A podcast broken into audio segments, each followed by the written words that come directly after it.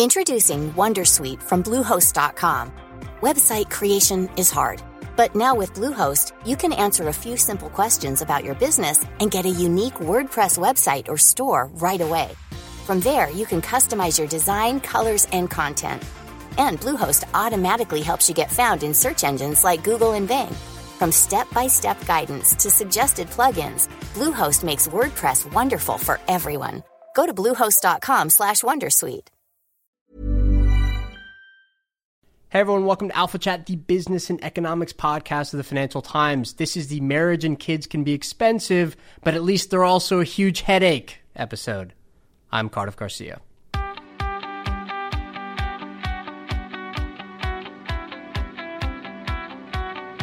On the show today, first, I visit my old pal and colleague and, of course, Alpha Chat co-host Shannon Bond for a chat about the economics of becoming a new parent. Shannon is actually still on maternity leave, so Amy and I crashed her Harlem apartment for this conversation.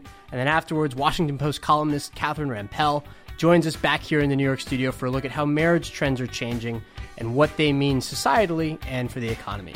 So here we go.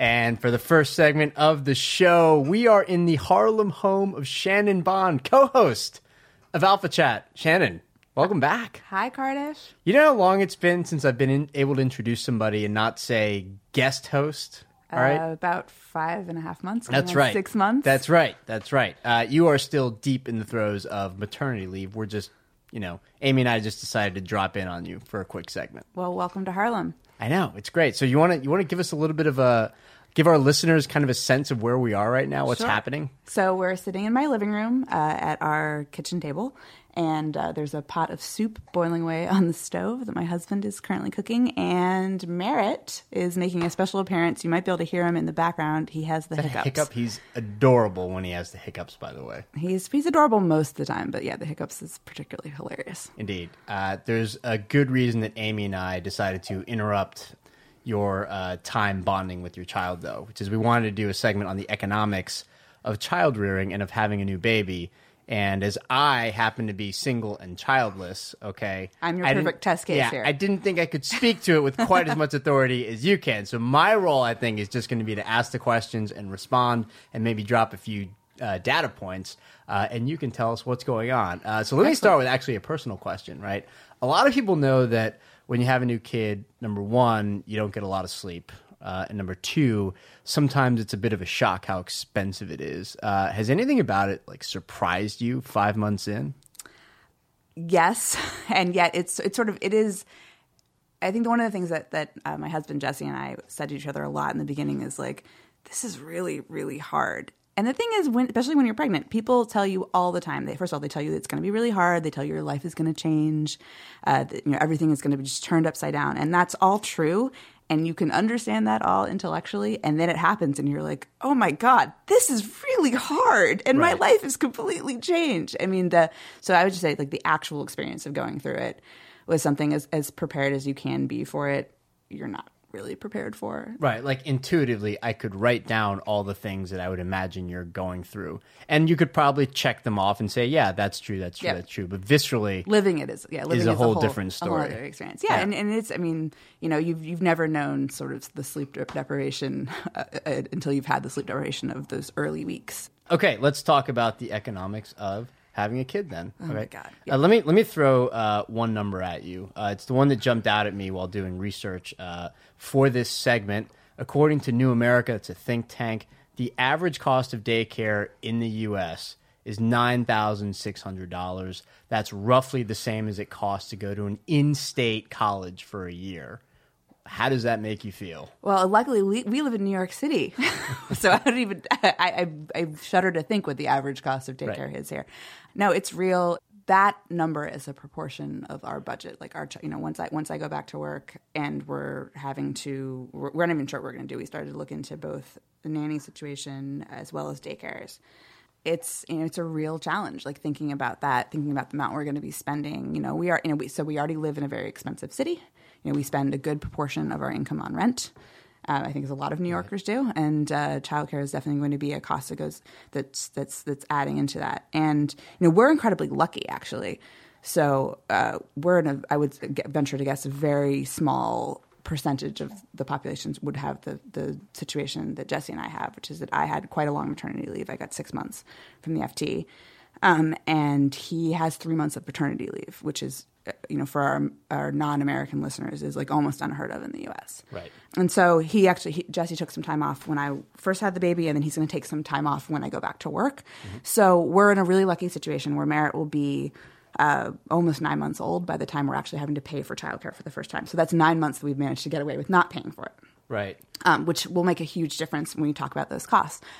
At the same time, what, one of the things... You know, I, I again, maybe I th- had sort of knew it intellectually, but it's different actually experiencing it.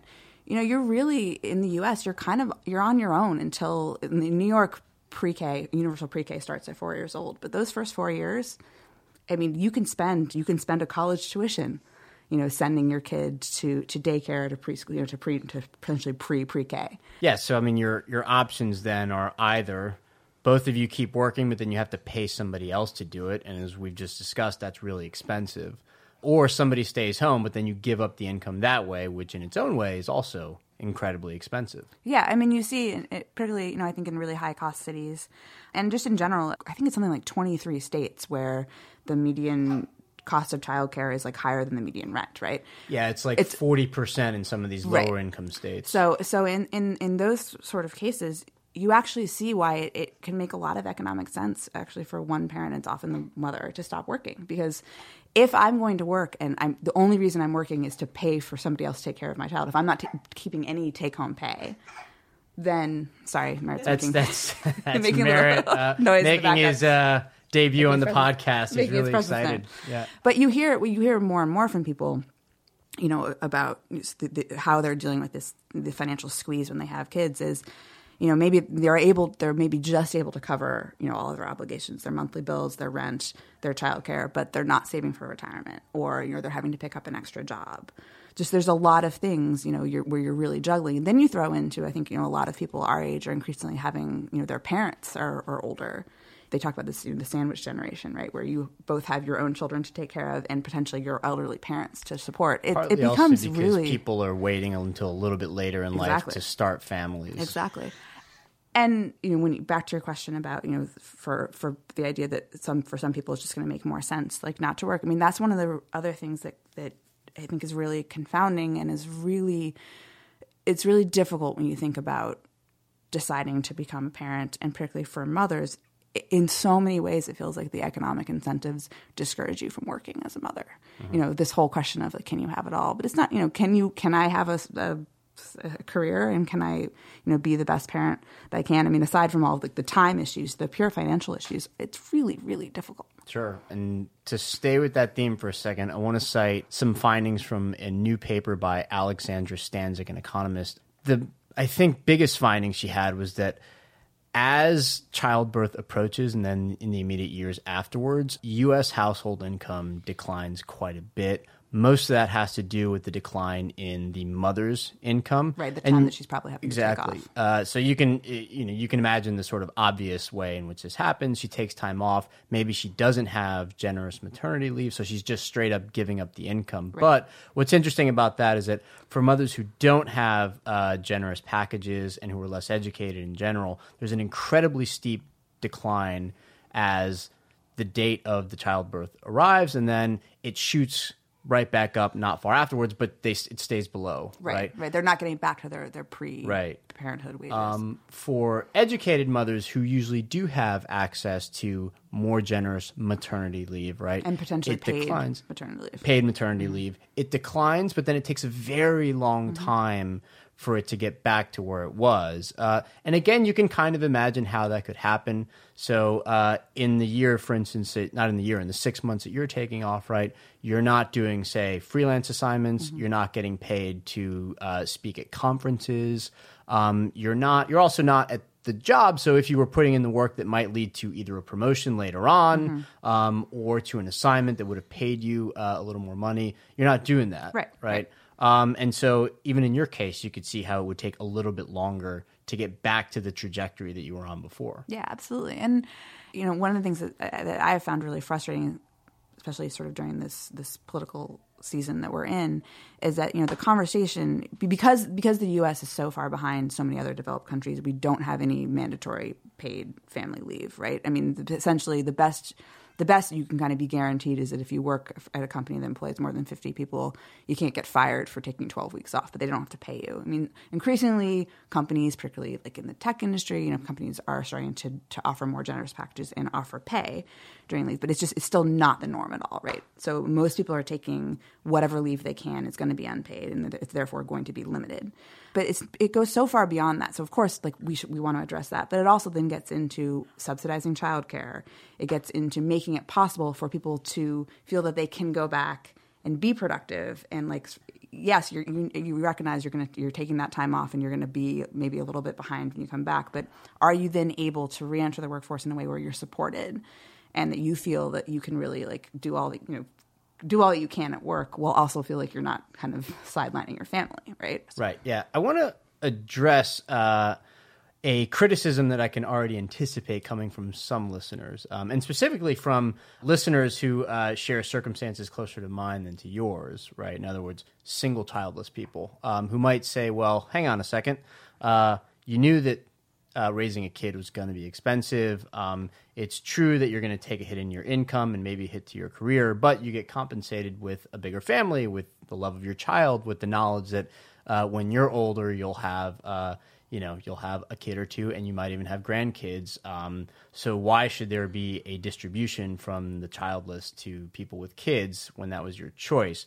I actually have a response to that, and I think it's a pretty good one. All um, right, go for it. I want to, uh, it's not a, it's not a novel one, but I, I think it it still holds, which is that actually uh, a growing population is a public good.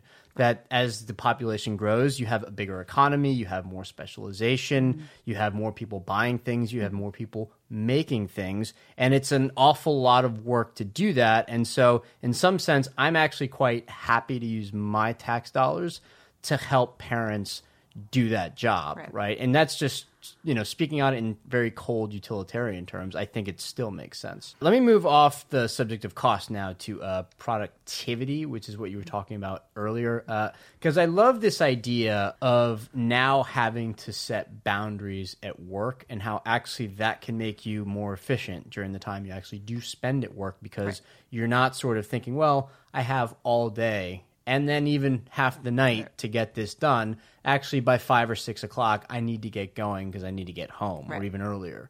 It it makes you think that maybe m- more of us should be better about this anyways, right. that just for the sake of le- leading a more balanced life, even if you don't have a kid to go home to, you should be doing that. And we live in one of the worst professions for that, or we work in one of the worst professions yes. for that, frankly. I mean, you know. Because the news is always happening, yeah. you know? Yeah. What's interesting about this, though, is that in a way it seems to introduce like a sense of purpose into your work, uh, not you, your work specifically, Shannon Bond, but like, that remains in, to be seen. right. No, but like into in, uh, a sense of purpose uh, into jobs where maybe it doesn't exist. Yeah. And I think at least among the educated classes, there's all this pressure to like find work that you love all the time, as if we should all be doing jumping jacks every minute of the day right, right. because we're so happy to be at our jobs. I've always thought that was really kind of silly. And then there's a sense of disappointment when you're in a job that doesn't provide that incredible sense of transcendent meaning that you thought you'd have when you got older uh, and you were in the workforce.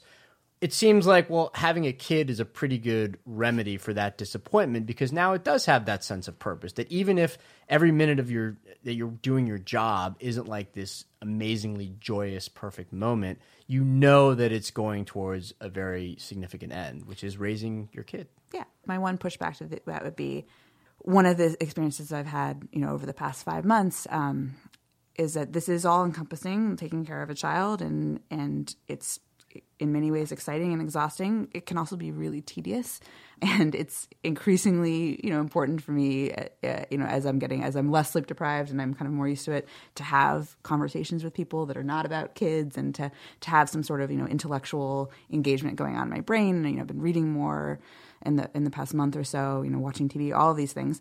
And, you know, I think one of the things that's really important for me, I, like, I think I will be a better parent, A, because I'm working.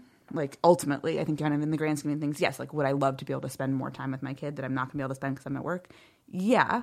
But I actually think in the in the, sort of as a holistic person, like I will be better for like the time I will have with him will be better because I will have time that is not with him where I am doing other things and engaging.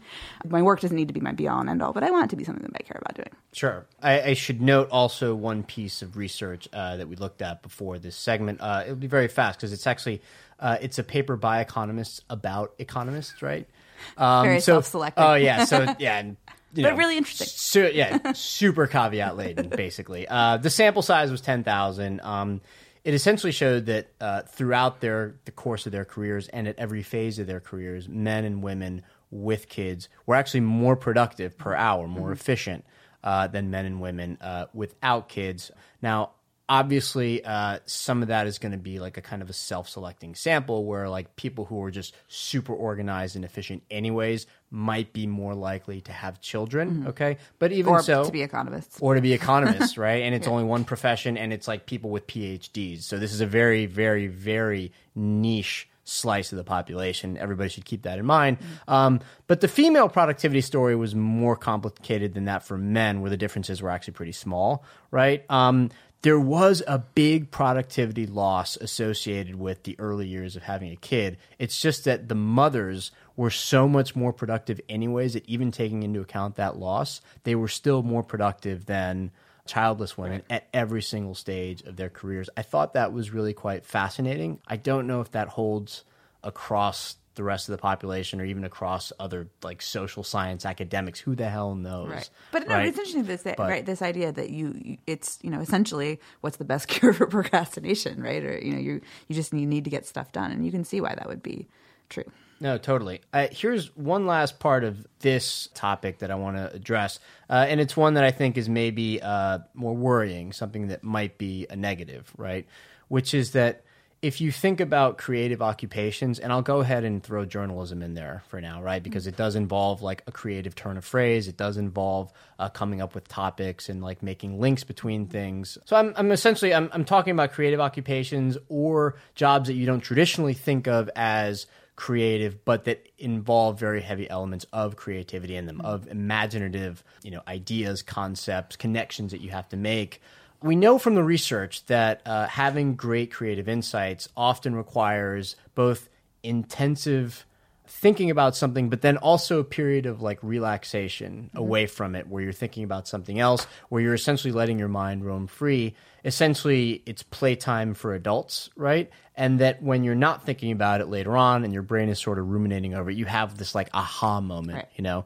It seems to me that even if you are super efficient at your job, at getting done like your to-do list, right? You know, and then you go home and you see your kid and your whole day was really efficient, that maybe the one thing you'd be missing from that day is that time of like, I'm just stepping away from this. I'm going to like read a book about something else right. or play a game of chess or like watch a show, you know, or I'm just going to sit out on the patio and have a cup of tea. Well, that's by definition, you know? Like the time, that, like if, if you have, when you're looking at sort of at the, you know, the pie chart of your day, like what are you going to shrink in order to accommodate these new demands? Like that's right. probably the, the natural place. But yeah, but it probably, I mean, I imagine it will, I'll, I'll, I'll report back in a couple of months, but yeah. I imagine that will be I, an incredible challenge. I guess my the, the way I would react to that, though, is to say that that would be the most natural thing that you'd shrink, but it's probably a mistake to shrink oh, yeah. that, right? Like it's probably a better idea to cut out an hour of like the time that you're at your desk, mm-hmm. you know, get away from it and, and take like a nice walk in the park or something like that. Um, that actually that's a more efficient use of your time or yeah. it's a better use of your yeah. time, you know, for your, for your whole career. Okay, uh, final topic I want to discuss. Uh, it's the motherhood penalty and the fatherhood bonus. There's a lot of research on this. Uh, we've spoken before about the gender wage gap um, and how it's very small. It exists, but it's very small after college right. and in the first few years uh, of your twenties. And then it opens up quite significantly during the child rearing years, right? For the reasons, part of the reasons we yeah. talked about, right? That women are going to be out of the workforce and, and those sort of that ways in which you might slightly fall behind, but then it like compounds. Right. But Claudia Goldin, the economist that we've cited on this before, essentially found that it had to do with like three kinds of jobs though, right? Mm-hmm. Uh, law, finance, and then what I think she referred to as like corporate management, which mm-hmm. you know can apply across industries, mm-hmm. but it had to do with like upper level managerial positions, you know, and uh, essentially these were jobs that had one thing in common, which was they had nonlinear effects on pay. Whereas, where if you work thirty-five hours, you get paid X amount, but if you work seventy hours at those jobs, you got way more than two X right. amount, right. right? And it seems to me like the real issue here then is that for women with kids, it's impossible to work those jobs and also spend a lot of time with your family. Right. And uh, you and you potentially get penalized for doing it. I mean, you definitely get penalized right. for it. With the idea know. that like for a for if a mother if a mother is, if leaves work early because of you know and, and it's known that she's going to a child's doctor's appointment or a play right. or whatever or soccer practice, like she is seen more negatively than somebody else leaving early for a different reason, but right. it's not related to their kids, right? Right. A couple of other studies that we'll link to, one from the American Journal of Sociology. This was a, a lab test, but I think one that was really quite telling, uh, where essentially it was one of those tests where they sent out like a bunch of resumes that all looked the same except for one thing that was different. In one case, uh, the woman had kids. In another case, she didn't. And it turned out that uh, in terms of perceptions, right, those mothers with kids were thought to be less competent and to deserve a lower starting salary. I mean, when you it's hear really discouraging. Yeah, I was going to say, like, when you hear something like that, do you think that's something that can get better over time, uh, or is that something that you think uh, is going to sort of forever be fixed? Well, I don't know. I mean, I think if we think it really is in some ways like endemic to a certain set of professions that have like a certain set of norms and expectations um, that are probably slow to change, um, then then maybe not, because frankly, like if the or you know there's, that's the argument of like you knew what you were getting into going into a corporate law firm, right? Like these, this is what the expectation. If you want to make partner, like, this is what you have to do, and it doesn't matter what you're doing in the rest of your life. This is what you have to do. You know, I think if we we think that it pro- maybe doesn't have as strong effects in other in other uh, types of employment, but that in general, you know, there's sort of a more broad, broader social perception of this. I think it could change. I mean, particularly, you know, we we talk too much about millennials, but you know, I think that it, there's a lot of certainly anecdotal evidence that you know millennials have bring a different sort of expectation of sort of values and ideas about work-life balance, and you know, sort of the value of their their whole self, you know, the holistic self, rather than just you know whatever's happening at work to the workplace. And you could then, I mean, you would follow from that that as millennials sort of move up into, you know, levels into management, if they if they are the ones kind of setting the tone in the workplace. You know, it's interesting. You, you do see some companies where, you know, change is happening. Maybe it's happening slowly, but it's happening. I mean, you, you see it in tech, right? You see what Google and Facebook offer in terms of, you know, paid maternity and, and paternity leave, child bonuses, you know, things, a lot of things that actually in other countries, you know, the government takes care of, but you know they're they're offering to people in the U S Um, you know, I think it's for for them. My guess is it's a recruitment strategy, right? That you can come here and you can have a family and you're not going to be penalized for it. And that is like that's it's a you know it's a cognitive shift in how you're thinking about the the the lives of your workers. Either it you know takes a, a strong personality at the top to say this is the, the culture that we're going to set.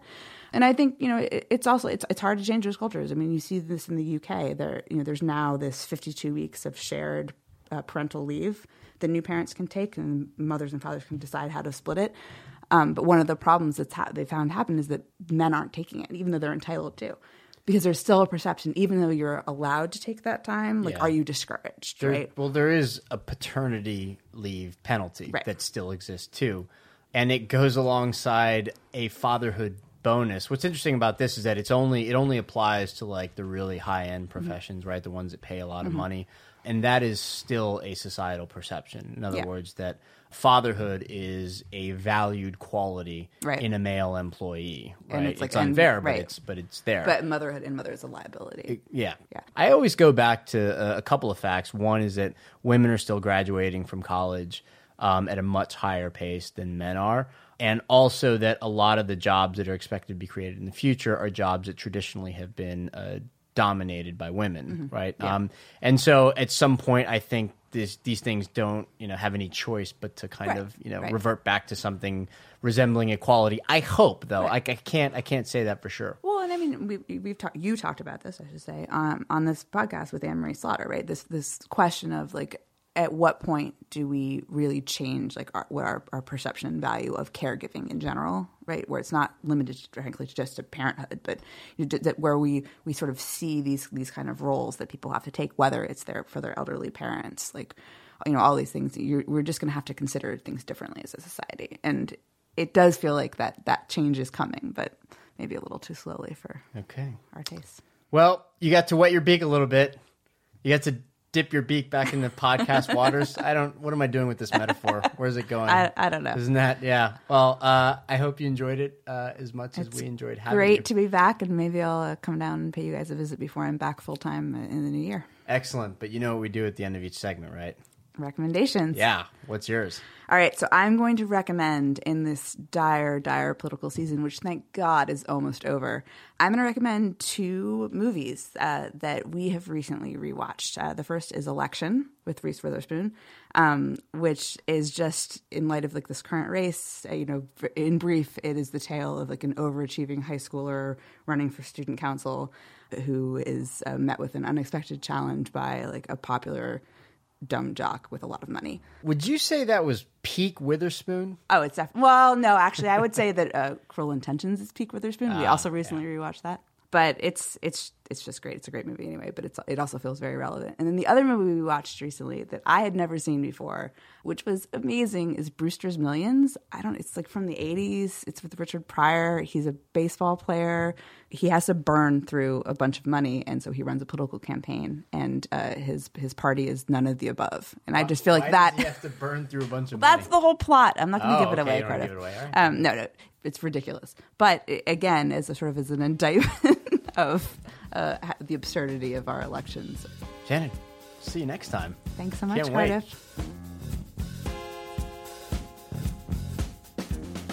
And we are back here in the New York studio, where I am joined by Catherine Rampell, a columnist at the Washington Post, also a former theater critic, also an true. E- economics blogger, also uh, at the New York Times in a former uh, iteration of your career.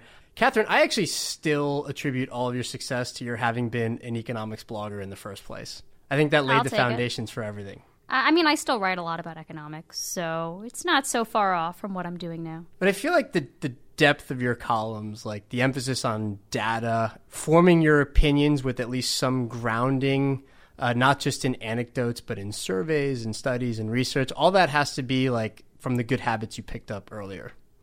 Sure. I, I would like to think that most people uh, would ground their own opinions in data. Um, that's not always the case.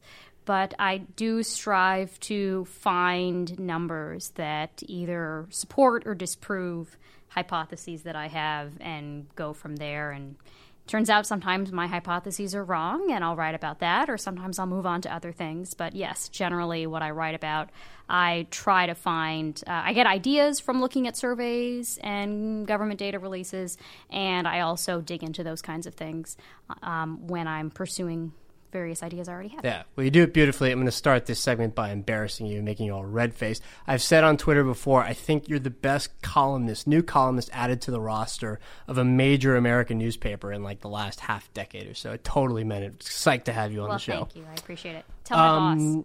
What's that? Tell my boss. Yeah. They should listen to our podcast and then have a bunch of other people subscribe too. Here's one topic that you've written a lot about, and it's going to be the focus of our conversation today. Uh, it's marriage trends, uh, specifically for American young people, American millennials, or roughly the people in the ages of eighteen to thirty-four. I'm assuming that some of these trends probably also apply in other parts of the developed world. I don't see why these socioeconomic trends wouldn't. But let's talk about your column. So I want to start with one quote from a column you wrote at the end of last year. Here it is. Americans aged eighteen to thirty-four are less than half as likely to be married as our counterparts were fifty years ago. Uh, why don't we start by talking about what might be causing this and why it's important? I think the popular perce- perception is that millennials are just, um, you know, in extended childhood. Even they're they're young adults, but they they're in an ex- a sort of a period of extended adolescence. They don't want to settle down. They don't want to commit to people. They just want to party and go to brunch and whatever other terrible things millennials do.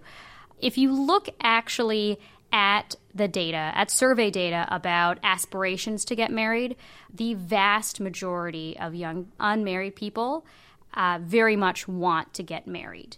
Um, they have idealized marriage to some extent. And one could argue that the reason why they are delaying getting married is not so much that they just all want to be, you know, bachelors and bachelorettes for the rest of their lives, but they don't feel like they have met the prerequisites that are necessary to take that step, both they and their potential mates. So if you look at perceptions of what you should have already crossed off your list, what sort of milestones you should have crossed off your list before tying the knot, there's a huge divide between what young people believe is a necessary step and what their elders believe. So things like, should you have already graduated college? Should you have paid down your debt? Should you own a home? Actually, like four in ten young people believe that they should own a home before getting married. I guess that would mean that you might have two houses. I don't exactly, you know, depending on whether you're already cohabiting. Um, you know, should you uh, have lived together before getting married? Young people are much more likely to say yes than older people. And, just, and the thing that makes a lot of those things possible, which is having a good job. Yes. So what I was going, where I was leading to, I should say, is that there are these new cultural changes in what people believe is necessary before getting married, both for, for themselves and for a potential mate.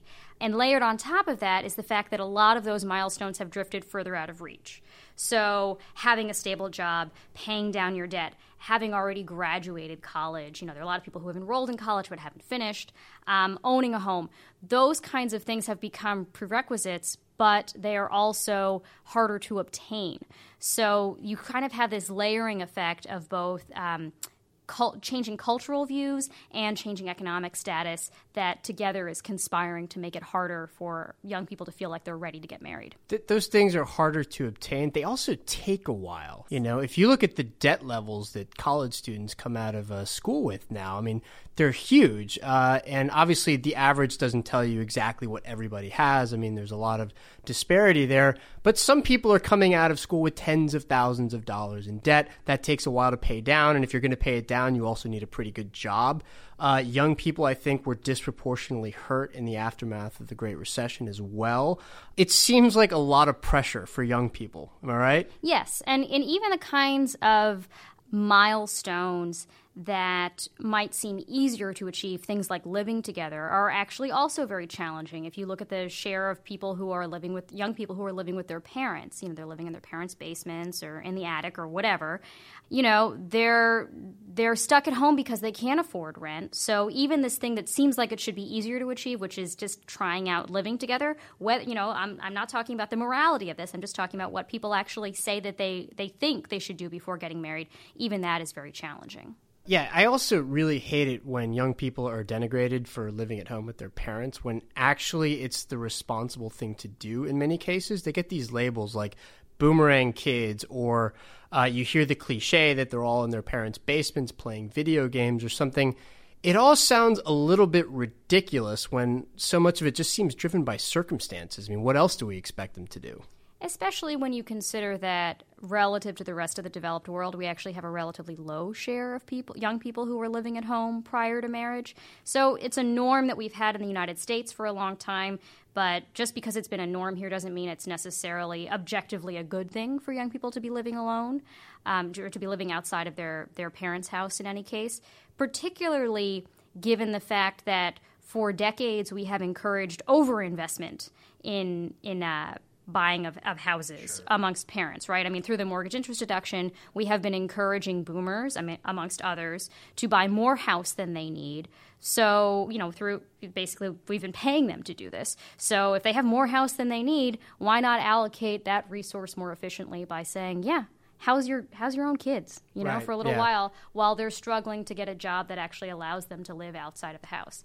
And bear in mind, of course, that a lot of the young people who are living at home are not really there by choice. I mean, I love my parents, don't get me wrong, but I'm glad that I'm not living with them right sure. now. The young people who are who are bunking up with their parents are doing so basically out of necessity, not because it's super fun to have mom and dad waiting on you all the time or, or whatever the stereotype is. Yeah, there, there's an interesting way that you describe the cultural shift, too, between how people used to look at marriage versus how they look at it now.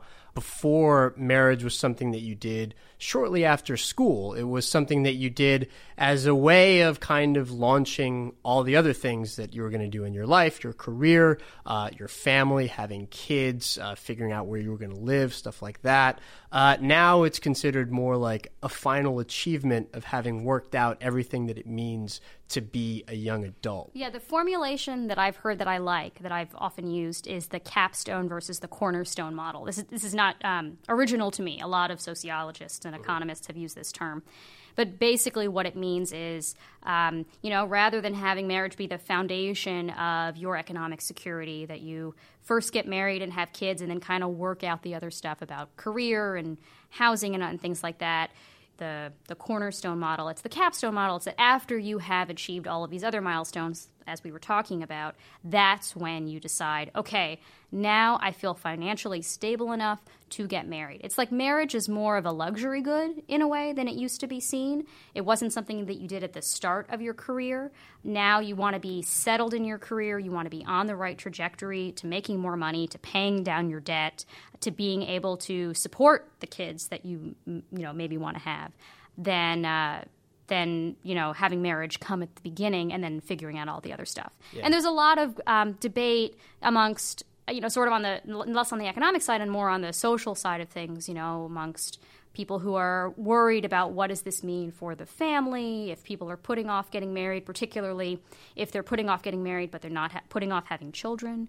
Um, what does that mean for children themselves, given that we know that, um, or it, it appears anyway, that a stable commitment between parents is a is generally a, a you know the the best setting financially amongst otherwise for children. Not the only setting, of course, but you know there are a lot of other questions that come up when you look at these types of numbers about what does this do for the economy, but also what does it do for how how we interact with each other, with institutions, and um, how we think about poverty. No, and, and even to diverge from the economics of it more uh, and to, I guess, drift into the field of, I don't know, romance or something like that. Like there, there's also the sense in which um, maybe this leads to a stabler kind of marriage if you achieve all these other things first, and then you're definitely sure of the person you're going to marry. But there seems to be like a sense of loss of like a shared history if you end up marrying somebody in your mid to late thirties versus in your early twenties, where you share the struggle with somebody all those years, right?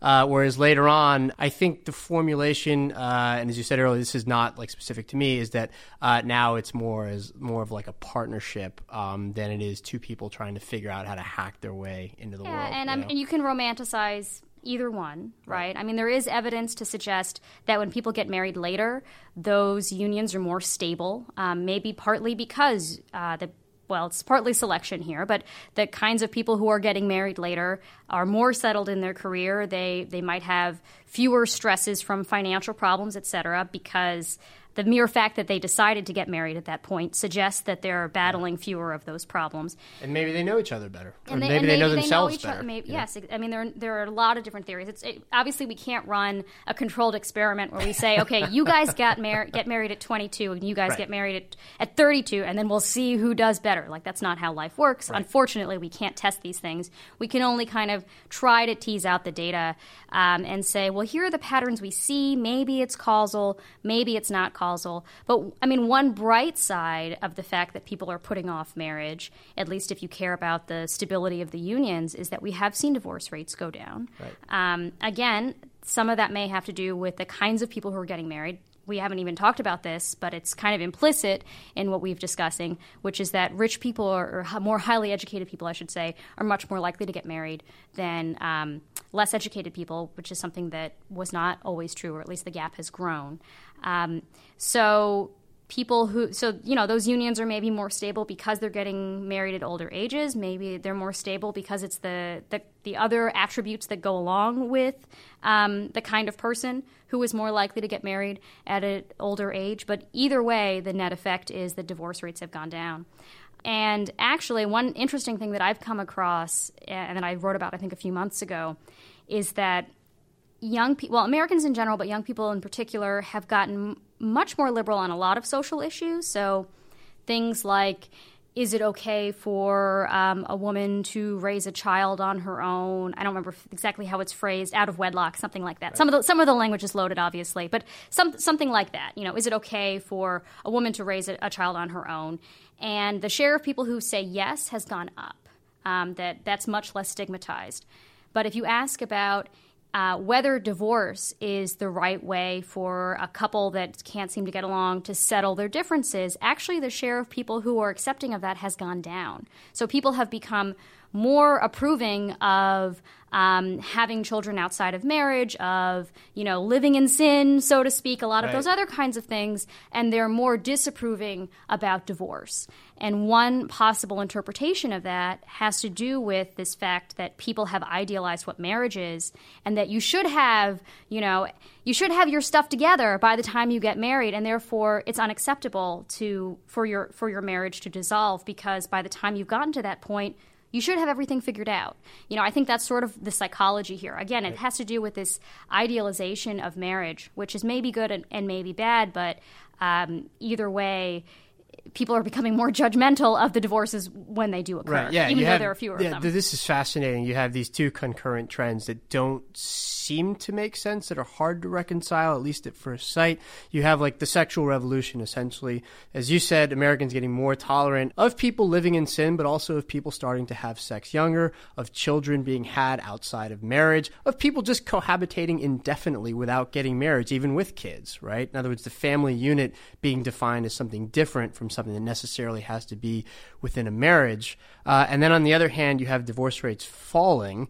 I guess when you when you look at the explanations that you just gave, it's no surprise then that marriage rates, especially for young people, have fallen. You mentioned the idealization of marriage, but at the same time, you have like the ability to get married by crossing off all of those things first, like sort of really hard for people to actually achieve all those things. And what ends up happening, and this is also a point in your column, is that people view either themselves or potential partners as unmarriageable because they haven't crossed off all right, those other exactly. ticks. It's not only that these kinds of prerequisites, these milestones, apply to oneself. It's also that they apply to a potential partner. And uh, I don't have the numbers in front of me, but this is especially true for women, as I recall. So young women, when asked, you know, what's important in a mate, they're very likely to say, or more likely than men to say, that they should have a stable career, or stable income, something like that, you know, that that's important to them. And given that you have seen declining labor force participation rates amongst men, um, including prime age men, Uh, that suggests that there are, there are, there's a smaller share of men out there whom women view as marriageable, if mm-hmm. that makes sense. I mean, there's a lot of debate about exactly what it means to be marriageable with, within the academic community, but it's hard to argue with the fact that a lot of people see these kinds of qualities as key attributes both for themselves. You know, they're holding themselves to these standards, but they're also holding their potential partners to these standards. And if you if you have Uh, these standards as being higher for one sex than the other, and that sex happens to be the one that is less likely to go to college, for example, and has seen earning potential fall, then that's not going to improve trends either. Yeah. Um, th- this is something I think about a lot, too, in the context of graduation rates, where we see that women are graduating college at a ratio of something like six to four, right, or three to two, I guess, female to male in terms of graduates now. Um, and it seems like something where, you know, to the extent that this continues, and maybe it'll change, you know, over generations, but to the extent that all of the trends that you just mentioned continued, you're going to continue to see only very well-educated people getting married. And if anything, you might even see marriage rates amongst uh, people without college degrees continue to fall. Um, We've also seen more uh, what's called assortative matching, assortative mating, meaning that rather than the sort of Cinderella story where the rich or the highly paid, well-educated guy marries the the less well-paid, less educated woman, or what, you know, these sort of um, yeah, this like nineteen fifties uh, yes. fairy tale ideal of you know Don Draper marrying right. his secretary, or or whatever uh, model you want to use. Those kinds of matches are are much rarer than they used to be. Instead, what you're seeing is like marrying like, which means that college graduates are marrying college graduates. people who didn't go to college, to the extent that they are getting married, um, are marrying people who are equally as educated or as uneducated as they are.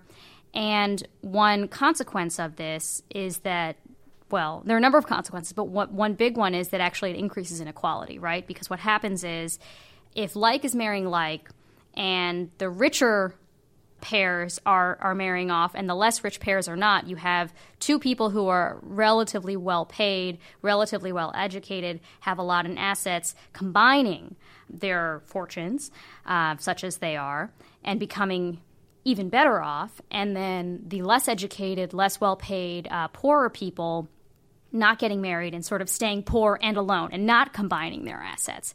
So you have this sort of exacerbation of um, of trends that we've already seen in the in the economy, um, you know, in, in terms of growing inequality and uh, and segmentation of classes, but it's being reinforced by people only wanting to marry people who look like them, who are as equally as well educated and, and high earning as they are. I think you also see in the research that this kind of assortative mating tends to rise and fall in line with the rise and fall of inequality itself. And you could kind of see how that would work. If you notice that inequality is climbing, you might lament it, right? You might notice it. You might even advocate for doing something about it, and I hope people do. But at the same time, you might want to get ahead of that trend, and you might be more likely to marry somebody who's like you if you are well-educated and you have high earnings potential, especially when you take into account the consideration of children, right? I mean, this is how it really threatens to kind of be a self-perpetuating problem. Uh, it's not just like marrying like and combining their fortunes and even being better off. It's that then they have those fortunes to bestow on their kids. Right. And to drive home a point that you, it seems like you were getting at, you know, not to be uh, so sort of crass and money-grabbing about it, but one huge advantage of going to college is not only that it increases your earning, your own earnings, but it also increases the likelihood that you will marry someone who is of high earning potential as well. And, you know, people joke about going to college or going to grad school to get your M R S, um, if you know, if you're if you're a woman. But this is true for men too, right? that that if they if they go to college, they're much more likely A, to get married, and B, to get married to to a woman who has better earning power. And this this. affects not only the family unit when it's just two parents, but it affects the amount of resources that they have to devote to children, um, the amount of time that they have to devote to children, and lots of other things that sort of um, spin forward uh, these consequences. Okay, well, it's a fascinating chat. But Catherine, before we let you go, it is time for our long-form recommendations. What do you think our listeners should be reading, watching, or listening to? One book that I read recently that I quite enjoyed is called To Make Men Free. It's a history of the Republican Party. It's by Heather Cox Richardson.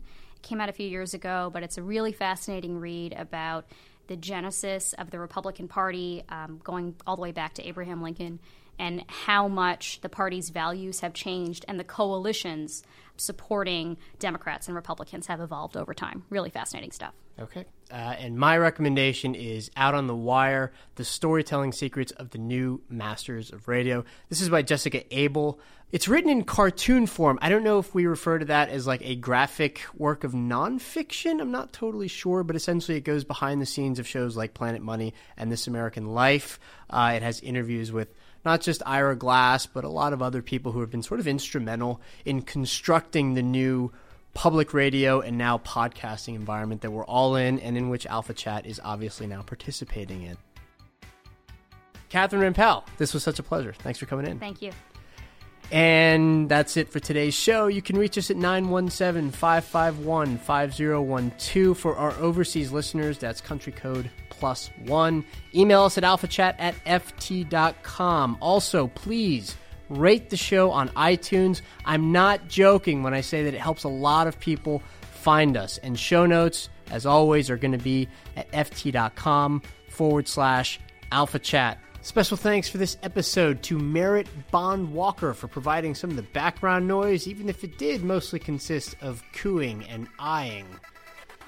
And of course, the only third-party candidacy I would support is one with Amy Keene, producer and editor of Alpha Chat, at the top of the ticket. I'm not qualified to be her vice president, but if you think you are, you can feel free to leave your qualifications when you email us. We, of course, hope that you do.